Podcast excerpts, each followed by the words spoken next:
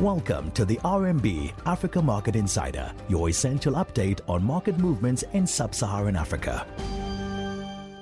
Good morning and welcome to the AMI. Today is the 7th of March. I'm Daniel Kavishe, economist here at RMB. Focus on PMI data, which has shown a broad increase in output from various countries after lackluster performance in January. In key markets, we track PMI data has recovered at the end of Feb, edging past the 50 level mark as market demand lifts and business orders increase. However, two countries have been the exception, both Egypt and Ghana recording 48.1 and 49.6 index points respectively.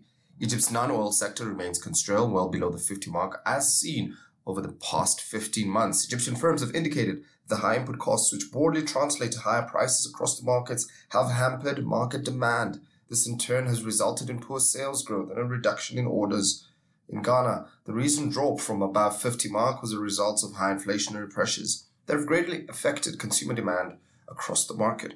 Overall, we anticipate that whilst most countries are posting positive PMI data on the back of robust demand, oil prices trading a whopping 86.7% higher compared to a year ago.